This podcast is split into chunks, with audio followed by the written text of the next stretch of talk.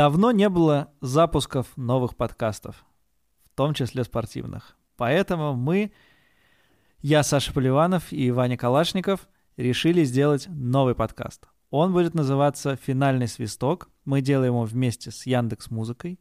Он посвящен финалам всех лиг чемпионов с 1993 года. Один подкаст, один финал.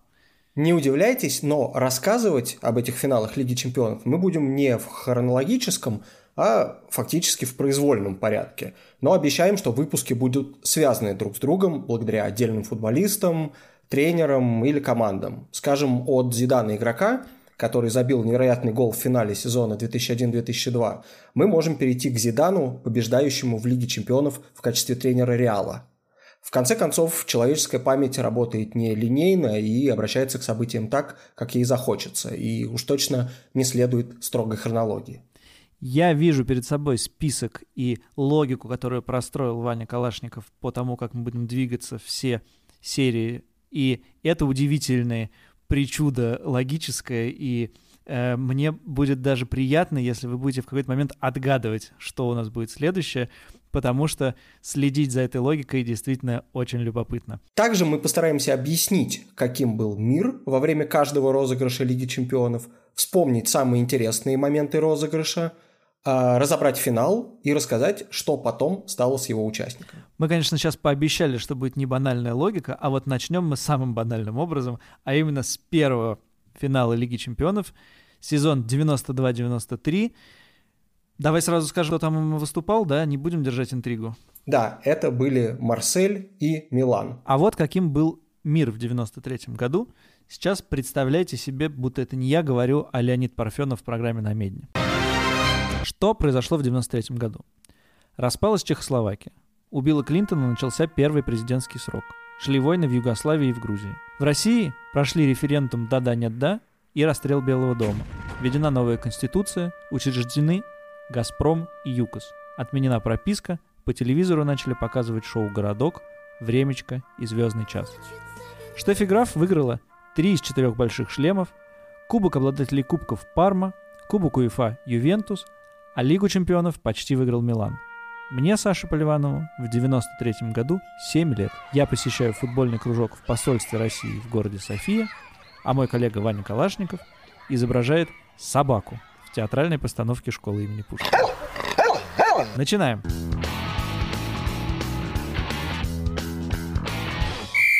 Пока я изображаю собаку в школьной постановке, два президента будущих команд финалистов первого розыгрыша Лиги Чемпионов делают большие дела. Бернар Тапи, президент Марселя, ведет свой клуб к первой победе французского клуба в истории вообще главного еврокубкового турнира, а Сильвио Берлускони, президент Милана, по сути, был крестным отцом современной Лиги Чемпионов. Есть легенда, что Берлускони в сезоне 87-88 задумался о создании Европейской суперлиги, потому что Реал и Наполи встретились в Кубке европейских чемпионов прямо на стадии 1/16 финала. И мадридский Реал победил Наполи с Марадоной, Наполи вылетел, соответственно, розыгрыш лишился одного из самых интересных клубов в Европе на тот момент. И Берлускони подумал, что создание суперлиги, где гранды чаще играют друг с другом и не вылетают на ранних стадиях, будет лучше для всех, для зрителей, для самих клубов, для денег, для бизнеса, в конце концов, для самого Берлускони. И он долгое время проталкивал эту идею разным европейским клубам, пока УЕФА не спохватился, что клубы сейчас без них могут что-то сделать, и не решил создать Лигу чемпионов. Они заказали ребрендинг существующего турнира, они нашли спонсоров, первые деньги дал Deutsche Bank, 150 миллионов долларов, сделали узнаваемый логотип, мяч со звездами, запоминающийся гимн, переделанный из классической музыки. Ну а потом телевизионные компании из крупнейших стран Европы сами пришли к УЕФА и сказали: мы в деле, давайте показывать лучший клубный турнир Европы для всех и давайте делать на нем деньги. Так началась Лига чемпионов. Если бы я был инвестором в начале 90-х, и ко мне пришли люди типа Берлускони и Тапи, я бы, конечно, не дал им никаких денег, и уж тем более не смог бы предсказать такой феноменальный успех Лиги чемпионов и такого турнира. Два таких, ну, супер подозрительных человека в европейском футболе организовали самое прекрасное, что в нем есть. Ты учти, что, во-первых, они пришли бы к тебе с большим количеством денег, или, по крайней мере, пообещали их, а во-вторых, они бы еще наверняка пришли не одни, а у них были бы какие-то люди, которые сумели бы тебя убедить, возможно, не самыми легальными методами. Надо сказать, что они придумали, или не они придумывали, не знаю, кто придумывал, но формула была по нынешним меркам довольно странная. Мы привыкли, что Лига чемпионов устроено так, что есть какой-то предварительный раунд, есть групповой этап, есть плей-офф, который начинается весной. Вот в сезоне 92-93 все было не так. Был один маленький отборочный раунд, как всегда, чтобы выяснить отношения между чемпионами Литвы и Сан-Марино. Потом команды играли в два раунда, 1/16 и 1/8 финала, а вот потом впервые в истории розыгрыша начинался групповой этап. Две группы по 4 команды, и потом сразу финал. Победители этих групп выходили в финал. Самый неожиданный участник из, этой восьмерки, двух этих групп, это московский ЦСКА, который как раз в стадии 1/8 финала играл с Барселоной и по всем прогнозам должен был проиграть. И в России время не самое спокойное, и ЦСКА не самый сильный на тот момент клуб, а Барселона — это один из фаворитов турнира. Барселона увезла из Москвы ничью 1-1 и приехала в Барселону обратно добывать легкую победу. И в первом тайме Барселона забивает 2 гола. Казалось бы, игра сделана, но сначала еще в конце первого тайма Евгений Бушманов, а потом Денис Машкарин и Дмитрий Корсаков забивают по голу, и счет становится 3-2. ЦСКА удерживает это преимущество, побеждает в Барселоне, выходит в групповой этап. Эта победа была абсолютным шоком для всех, и для московского ЦСКА, и для Европы, разумеется, потому что Барселона выиграла последний на данный момент розыгрыш Кубка европейских чемпионов, то есть была действующим обладателем трофея. ЦСКА хоть и выиграл последний союзный чемпионат, но все равно был командой, которая, конечно, по сравнению с Барселоной Кройфа не смотрелась так убедительно. Кроме того, у ЦСКА домашние матчи им приходилось играть на стадионе песчаном, очень маленьком, где вот сейчас стоит современная арена ЦСКА. И потом матчи группового турнира ЦСКА придется играть в Бохуме и Берлине. В победу ЦСКА не верили даже в Москве. Собственно, поэтому матч с Барселоной ответный не показали впрямую по российскому телевидению. И когда утром люди проснулись, они поняли, что, возможно, упустили одну из самых замечательных побед в истории российского футбола. Вот что вспоминает о том матче Владимир Стогниенко. На тот момент еще не комментатор, а просто большой любитель футбола. Он тоже не увидел этой игры по телевизору и даже не сразу поверил в победу ЦСКА. Мне кажется, та осень, она вообще была уникальной для нашего клубного футбола. Я такого даже не припомню. Обычно говорят о том, что Торпеда выбила Манчестер Юнайтед, а потом, хотя и не одолела Реал, но сумела Реал обыграть в Лужниках, про ЦСКА, про Спартак. Но ведь еще в том же раунде Динамо выбила из Кубка УЕФА Торино, итальянскую команду с Агилерой и Винченцо Шифо. И я помню вот это вот обложка еженедельника «Футбол». Правда, помню очень хорошо. Три пищи, Европа, ЦСКА, Спартак, Динамо. Да, и первый матч, который ЦСКА проводил с Барселоной, с обладателем Кубка чемпионов, на самом деле уже тогда ЦСКА играл неплохо. И, кстати, по-моему, вел в счете. Я очень хорошо помню, что Гришин забил после того, как Гвардиола потерял в центре мяч. Ну, Гвардиоле там было 21-20, может быть, совсем молоденький. Вот. Но потом вот чуть-чуть ошиблись и наказал. Конечно, Барселона тогда была командой суперклассной, и в победу никто не верил в ответную, и матч не показывал. Я помню, что я вечером смотрел, как «Спартак» выиграл у «Ливерпуля», 2-0, кажется. А утром интернета не было, надо было поймать новости, а я как-то вот в школу, то ли я чуть проспал, в общем, я пропустил. И я вот собирался в школу, и брат мне сказал, что ему звонил друг, и он вроде слышал, что вроде выиграли. Но это звучало настолько фантастически, что мало кто поверил, и я в школу ушел. И только к обеду действительно, ну потому что понятно, что в газетах не успевали такое еще напечатать утренних, и только к обеду стало известно, что да, выиграли. А о том, что там было 0-2, потом стало 3-2, и там Корсаков пяткой забил, это вообще, то есть это мы узнали только сильно потом. И, например, мой брат... купил даже какую-то кассету ВХС потом много позже, там через год, может, с испанским комментарием, чтобы хоть посмотреть, потому что мы там... Потом нам фрагменты-то показали, но игру целиком вот можно было только таким образом. Да, такое вот было. Любопытный был год, любопытная осень. Ну и, естественно, эту победу часто вспоминают и каждый раз празднуют юбилей спортивные газеты, поэтому очень много про нее написано. Вот я нашел цитату Христа Стоичкова, нападающего Барселоны, газете «Спорт-Экспресс», кажется, на 20-летний юбилей той победы. Вот что говорит Христо Стоичков. «ЦСКА заслуженно победил, а я тогда потерял шансы выиграть золотой мяч. Пройди мы в следующий раунд, могли сыграть в финале Лиги чемпионов». При этом хочется сразу понять, что же случилось с футболистами ЦСКА после такой великолепной победы. Ну, помимо того, что они вышли в групповой этап. Оказалось, что перед матчами с Барселоной гендиректор клуба армейского по фамилии Мурашко пообещал каждому футболисту за проход Барселоны $25 тысяч. Это нереальные деньги тогда и, в общем, не самые маленькие сейчас. Видимо, это их как-то замотивировало, и после победы над Барселоной игроки ЦСКА первым делом прям побежали к гендиректору и сказали, где наши деньги. Он был очень растерян, по их воспоминаниям, но пообещал со временем все выплатить и выплачивал в итоге около полугода, причем в частями и в разных валютах.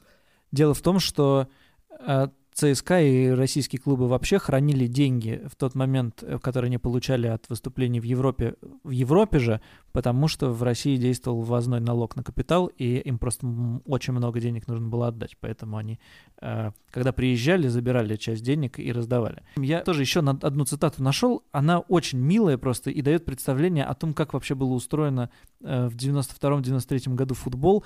Это цитата тренера ЦСКА Геннадия Костелева. Он тоже вспоминает этот матч с Барселоной. Вот что он вспомнил, что было перед матчем. «Накануне матча с Барселоной я устроил на Камп Ноу короткую, но интенсивную тренировку, минут на 35. Сторож стадиона увидел, как мы поле вспахали, и за голову схватился. Завтра же игра. А мне и самому неудобно. Говорю, тащи грабельки, водичку будем выравнивать. Этот дед, сторож, сбегал в подсобку, и мы с ним вдвоем привели поле в порядок, пока мои ребята душ принимали». Вот сколько? Четверть века прошла. Такое, конечно, совершенно уже нельзя представить. Зато такое запоминается надолго, и я думаю, эта цитата переживет и ближайшие четверть века, и потом еще несколько раз. Самое яркое, что сделал ЦСКА в этой Лиге чемпионов, это выбил Барселону, потом у него были неудачные матчи, и из группы он закономерно не вышел. Клуб единственное, что сыграл с Марселем, будущим финалистом, один раз в ничью. Так что давай о групповом этапе много не будем говорить, и давай сразу, наверное, переходить к финалу и всем вещам, которые его окружают. Да, из первой группы легко вышел Милан, из второй группы не так легко вышел Марсель. Довольно серьезную конкуренцию составил ему клуб Глазго Рейнджерс, который давно в элите уже европейской никто не видел сейчас, но тогда, в общем, это был солидный клуб. Итак, в финале сошлись клубы, во главе которых вот именно что стояли два одиозных персонажа, и они сами между собой тоже совершенно точно соперничали. По крайней мере, футболисты Марселя помнят, что перед самим финалом Тапи спустился к ним в раздевалку и сказал: «Мы сегодня выиграем, потому что я выгляжу круче, чем Берлускони». Вот. Возможно, это была единственная установка, которую им дали на финал, потому что тренер Раймонд Гуталс, бельгийский, который возглавлял Марсель на тот момент, ему, по-моему, было уже за 70, и он таким, мне кажется, был таким дедом при игроках. И главным активом Марселя на тот момент были игроки, особенно молодые игроки. Там были три француза, имена которых нам всем прекрасно известны. Это Фабиен Бартез, Дидье Дешам и Марсель Десаи, будущие чемпионы мира и Европы, которым тогда было слегка за 20, И вот они составляли костяк того Марселя. Также там были статусные иностранцы, например, Руди Феллер, нападающий сборной ФРГ, и вообще периодически Тапи покупал туда очень таких крупных по тем меркам европейских звезд, даже в один момент купил Игоря Добровольского, но у того в Марселе не очень-то задалось. Марсель встречался с топовым Миланом, который за предыдущие 5 лет два раза становился чемпионом в Италии, брал Скудетто, два раза на втором месте. Капелло выстраивает футбол Милана от обороны, тем не менее у них есть суперзвезда Марко Ван Бастен, человек, который может в одиночку решить исходы встречи. Он к этому моменту оправился от очередной травмы и уже сыграл несколько матчей, поэтому не было сомнений, что Ван Бастен выйдет в основе. Вообще это был очень мощный для него сезон. Он взял свой 3-й золотой мяч и на групповом этапе сумел забить 4 мяча в одной игре в ворота Гетеборга, причем один каким-то невероятным ударом через себя. И было ясно, что вот это лучший форвард Европы на данный момент, человек, которого было уже в активе 2 победы в Кубке Европейских Чемпионов, победа на Евро 1988 с Голландией, и, в общем, сдержать Ван Бастена было очень-очень сложно. Проблема была его личная в том, что он постоянно травмировался, и это было одно и то же, по-моему, колено, и, собственно, он пропустил часть этого турнира из-за травмы, вернулся к финалу. Вся надежда была на то, что он даже, в общем, не в самых топовых кондициях сможет найти свой момент, забить гол и принести Милану победу. Поэтому тренер Марселя решил, собственно, играть от соперника. Он знал, что вот этот вот Милан, который достался Фабио Капелло от Ариго Сакки, будет играть по той же схеме, 4-4-2, будет атаковать, Ван Бастен будет представлять себе наибольшую угрозу воротам, поэтому он выставил 5 защитников, попросил Марселя Десаи персонально опекать Марко Ван Бастена, и вот последний защитник либеро, которых, в общем, тогда уже потихоньку начинали пропадать из современного футбола, его играл Базиль Боли. И этому человеку было суждено стать главным героем финала. Базиль Боли, во-первых, забил единственный мяч в этом матче после подачи углового, он головой забил гол в ворота Милана. В самом конце, кажется, на 89-й минуте, в столкновении с Марко Ван Бастеном нанес ему травму, и это был последний матч и последняя минута Ван Бастена в профессиональной карьере. Больше он на поле ни в майке Милана, ни в какой другой майке не появлялся. Он формально был в Милане до 95-го года, но все это время он лечился и так и не долечился. При этом забавно, что после получаса игры помощь нужна была самому Боли. Он, по-моему, потянул мышцу, сомневался насчет того, стоит ли ему продолжать играть, может ли он продолжать играть, не подведет ли он команду, если останется на поле. Но Бернар Тапи позвонил по огромному такому, в общем, спутниковому телефону на скамейку и сказал тренеру, что Боли ни в коем случае не должен покидать поле. И вот буквально через 10 минут после этого он забил победный гол. Так что, в общем, Тапи напрямую поучаствовал в чемпионстве своего Марселя и в первой победе французского клуба в Лиге чемпионов. Кажется, что Милан был фаворитом перед матчем, и все ставили на него, но если посмотреть как-то ретроспективно, то видно было, что у Милана вот именно в отрезке весеннем есть проблемы с игрой, а именно в 12 последних матчах чемпионата они одержали только одну победу, и было 9 ничьих. Просто, во-первых, запас прочности Милана позволил им так играть, и они выиграли Скудетто, а во-вторых, тогда за ничью давали 1 очко, а за победу 2, то есть цена ничьей была существенно выше, и это позволяло Милану набирать очки, не выигрывать, но набирать очки в хорошем темпе. Давай расскажем, что было дальше. Вот после этого невероятного триумфа, казалось бы, победа Марселя окончательно переместила этот клуб в число европейских грандов, и в следующем чемпионате Франции, в следующем году Марсель опять лидировал, шел к очередному чемпионству, и в этот момент выяснилось, что за неделю до финала Лиги чемпионов 90-92-93 полузащитник Марселя Жан-Жак Эдели предложил 200 тысяч франков 3 игрокам Валенсиены. Это команда, с которой Марсель играл прямо перед финалом Лиги чемпионов, чтобы те просто не особо сопротивлялись, Им в этом матче ловить было нечего, и таким бы образом футболисты Марселя просто сэкономили немножко сил перед важным финалом Лиги Чемпионов. Через год эта история всплыла. Сам Жан-Жак Эдели, к тому моменту, в общем, видимо, потерявший какое-то покровительство со стороны Тапи, рассказал об этом прессе, соответственно, рассказал об этом в суде, и Марсель дисквалифицировали, выкинули из первой лиги во вторую, лишили его чемпионства во Франции, но ничего не сделали с этим титулом Лиги Чемпионов, потому что посчитали, что, в принципе, он был добыт спортивным путем. Хотя очень любопытно, что перед вторым матчем группового этапа с тем же самым московским ЦСКА вроде как представители Марселя пытались отравить или как-то воздействовать на игроков ЦСКА. Сам Жан-Жак Эдели писал, что, значит, мы им что-то подмешали в воду. Тренер ЦСКА Геннадий Костылев говорил, что вся команда была вялой и, в общем, как-то ползала по газону вместо того, чтобы бегать, и ЦСКА проиграл 0-6.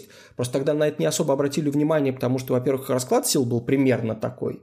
ЦСКА ни на что не претендовал, Марсель точно выходил. Но, в общем, вот тех показаний, от которых, тем более, тренеры российские отказались, этих показаний недостаточно было, чтобы свалить у Марсель и в Лиге Чемпионов, поэтому он лишился только внутренних титулов, а вот эта победа, хоть и омраченная последующим скандалом, в общем, навсегда осталось в истории. Ну а Милан после этого финала Лиги Чемпионов провел феноменальный сезон, который вошел в учебники футбола. Кажется, еще ни разу я не сказал магических слов Фабио Капелло. Вот, это Милан Фабио Капелло, и Фабио Капелло в следующем сезоне выиграл титул в Италии с разницей мячей 36-15 за весь сезон. Это значит, что они забивали гораздо меньше, чем в среднем 2 мяча за игру, и пропускали гораздо меньше, чем 1 мяч за игру. Они пропустили 15 мячей. Тем не менее, это, видимо, был совершенно одна из самых скучных команд в истории футбола, потому что все их матчи заканчивались со счетом 1-0, 2-0 или 0-0, и праздник был большой, когда забивали, например, 2-1 был счет. Больше 2 мячей Милан не забил ни разу за весь чемпионат, и 36 мячей, которые они забили, для сравнения, Удинезе и Аталанта, которые вылетели из серии А, забили 35, на 1 меньше. Это была, вот, судя по цифрам, слава богу, я думаю, что я не болел за Милан в это время, потому что это, наверное, было близко к понятиям антифутбола и близко к тому, как карикатурно изображают итальянский футбол в целом сейчас. С другой стороны, если бы ты уже болел за Милан в тот момент и был итальянцем, я думаю, ты от этого мог бы получать какое-то вот свое такое извращенное удовольствие. В общем, одним из тех людей, которые перестроили вместе с Фабио Капелло вот этот вот Милан, был как раз Марсель Десаи, которого сразу после финала Лиги Чемпионов фактически купили в миланский клуб. Там он, правда, играл уже не центрального защитника, а опорного полузащитника. И смешно, что он забил в следующем финале Лиги Чемпионов, которым Милану удалось отгрузить сопернику аж 4 мяча. И это была та самая Барселона, о которой мы говорили в начале. То есть мы закольцевали немножечко с тобой подкаст, молодцы. Да, а другим героем финала первого Лиги Чемпионов стал Дидье Дешам. Он самый молодой капитан-победитель в истории турнира. 24 года он выиграл этот трофей. И его судьба тоже любопытна. Он 5 раз играл в финалах Лиги Чемпионов. Точнее, 4 раза играл и 1 раз сидел на скамейке уже на закате своей карьеры в Монако. И вот считается, что он искупил, во-первых, свою историю с Марселем, тем, что был капитаном клуба, который выиграл что-то нечестно, тем, что когда уже Ювентус, куда Дешам перешел потом, вылетел в серию Б, то Дешам тренировал его в серии Б и, соответственно, вот как-то расплачивался за этот итальянский скандал. И Дидье Дешам появится в следующем выпуске нашего подкаста снова в качестве участника финала и снова в качестве победителя финала Лиги Чемпионов, только уже с другой командой. Это был подкаст «Финальный свисток». Пишите нам пожелания, комментарии, ставьте нам оценки, ставьте плюсики на спорте.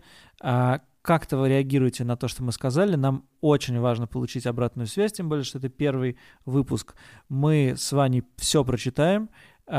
И вполне возможно, что кого-то из вас позовем в гости, если у вас есть какое-то неординарное воспоминание о Лиге Чемпионов, то пишите нам, мы будем рады об этом поболтать. Также на сервисе Яндекс.Музыка можно будет послушать специальные плейлисты, собранные нами к каждому финалу Лиги Чемпионов. Так вы сможете вспомнить, какую музыку слушали, например, в 99-м году, когда МЮ побежал Баварию в эпохальном матче в Барселоне, или во время любого другого финала. Это поможет вам полноценно прочувствовать дух того времени. Всем пока, увидимся в другом году.